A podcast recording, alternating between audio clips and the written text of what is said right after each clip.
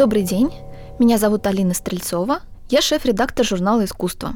Сегодня мы будем говорить про природу. Сначала кажется, что это очень скучно, но потом я вспомнила один из своих любимых проектов э, Science Art, который сделала несколько лет назад художница Ольга Киселева. Одна из лучших художников не в России, а именно в мире, кто работает в области сайенс-арта, которая его пропагандирует, преподает, теоретизирует, работает она в Сорбоне. Она сделала проект по приглашению французского города Бескорос. История такая – в этом городе ровно одна достопримечательность. Даже, в общем, какой-то приличной средневековой церкви нет. Зато был средневековый вяз, который рос вот со времен трубадуров, одно из старейших деревьев Франции, и которые просто любили и обожали все эти жители. Оно изображено на всех почтовых открытках, посвященных этому городу. Ну, в общем, самое главное, что есть в этом городе и что отличает э, его от всех прочих э, городков юга Франции.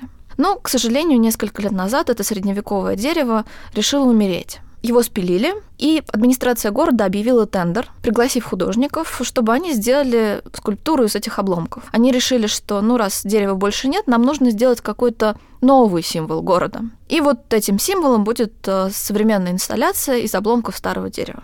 Выиграл этот проект Ольга Киселева. Она приехала в город и обнаружила, что у этого дерева есть своя романтическая история. Под ним встречались э, местные французские Ромео и Джульетта. Принц и пастушка. Они любили друг друга, но принц вынужден был уехать на войну, и когда вернулся, ему рассказали, что девушка была неверна. Он ее бросил, и девушка с горя умерла под этим деревом. И в этот момент дерево расцвело белыми цветами в форме венка. Во французском языке есть такое выражение «корона невинности». И вот таким образом дерево подтвердило, что девушка чистая и невинна перед своим возлюбленным. Ну, в общем, возлюбленный тоже покончил с собой с горя. Эту историю рассказывали трубадуры. Она зафиксирована в легендах, стихотворениях и так далее. То есть любовь жителей к своему дереву была совершенно не случайна. И художница, которая приехала, она поняла, что она вообще не хочет никакой инсталляции из-за обломков этого дерева. Она хочет живое, настоящее дерево, которое должно расти там же, где оно всегда было. В общем, весь бюджет проекта она угрохала на исследований в лаборатории, от чего же это дерево погибло. Выяснилось, что погибло оно не своей смертью. Дело в том, что во Франции в связи с глобальным потеплением вымерла некая порода жучков, которая боролась с вредителями. Ну и по этой же причине гибнут вязы, ну, фактически на всей территории юга Франции. Это вот такая большая для них экологическая проблема. И еще немножко поработав с учеными, выяснили, что существует порода сибирского вяза, которая устойчива к этим вредителям. От первоначального дерева сохранилось несколько ростков. Их неоднократно пытались посадить, но эти ростки не выживали. Но в тот момент, когда эти ростки скрестили с сибирским вязом, они оказались жизнеспособны. И дерево начало расти. Молодое, красивое, на том же самом месте. И тут такая деталь, что обычно и французские, и сибирские вязы, они зацветают по всей кроне, то есть э, их цветы располагаются равномерно. Но конкретно это дерево, которое выросло на месте предыдущего, оно точно так же расцветает короной из э, белых цветов в форме венка. И жители, когда увидели эту корону, они узнали это свое дерево. Оно не новый росток, посаженный на старом месте, оно то самое. То есть меня очень часто спрашивают про то, какое отношение этот экологический проект имеет э, к области современного искусства. Ну хорошо, Джин, художница спасла дерево, поработала с учеными, молодец. Но при чем тут искусство, собственно? Так вот, она спасла не все деревья вообще, не вязы вообще. Хотя, конечно, эти исследования помогли восстановлению породы именно на уровне всей Франции как таковой. Но при этом она спасла вот то самое символическое дерево, фактически спустившись в преисподнюю и выведя его за собой. Для меня эта история именно о том, что должно совершать искусство. Оно должно действительно спускаться в ад и спасать оттуда деревья, людей. Это именно его основная задача. Пусть я ее формулирую достаточно романтически, но это то, чем должен заниматься художник. И на самом деле оказалось, что вот таких проектов, связанных с работой художника с чем-то живым, их очень много. По большему счету можно сказать, что это мейнстрим современного искусства. Этому посвящена датская биеннале садов в Орхусе.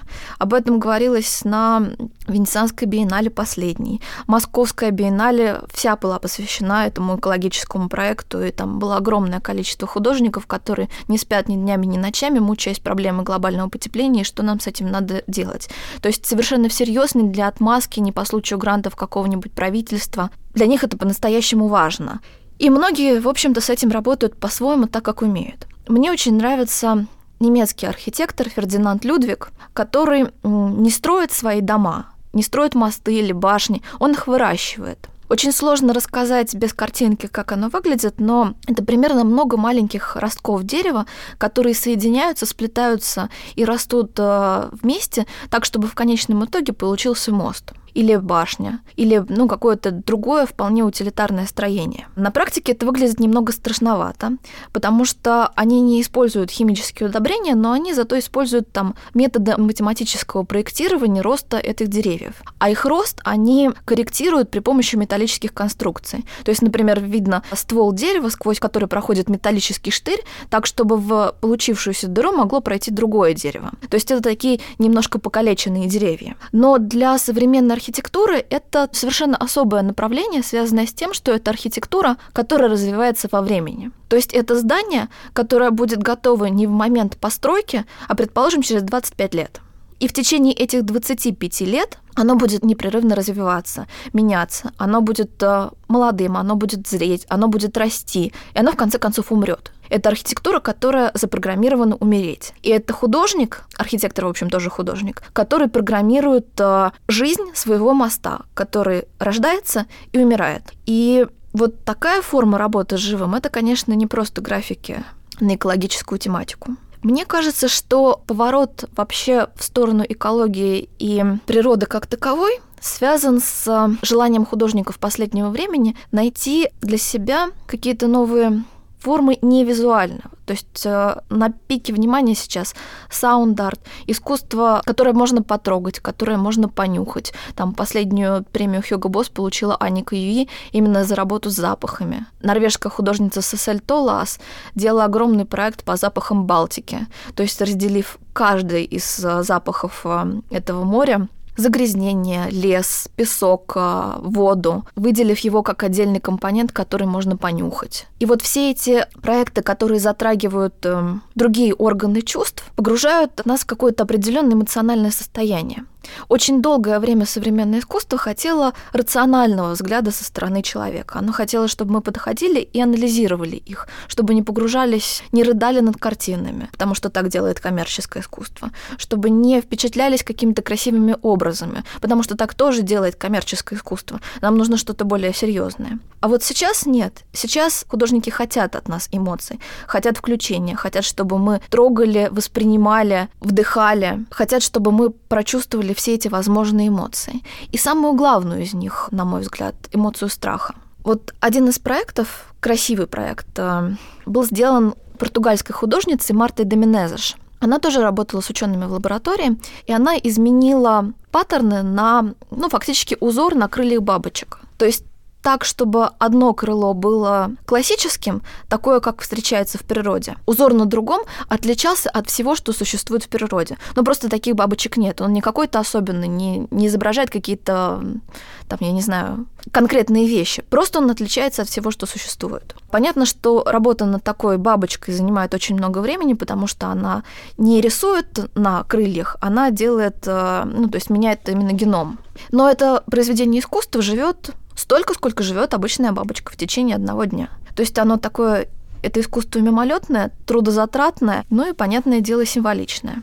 И мне так кажется, что все эти проекты, связанные с экологией, почему экология стала мейнстримом в современном искусстве, потому что художникам тоже понадобилось каким-то образом этот страх канализировать. Ну, то есть понятно, что существует такая большая аксиома для всей рекламной индустрии о том, что секс продает. Так вот, э, сейчас страх продает гораздо больше и лучше, чем секс. Информация о катастрофе вызовет гораздо больше откликов, больше лайков и больше репостов, нежели любая другая тематика. И художники, которые тоже, в принципе, переживают ровно те же эмоции, что и потребители их искусства, пытаются с ними работать. И работать именно так. Один из проектов, представленный на Московской биеннале художника Али Казмы, рассказывает про норвежское хранилище судного дня.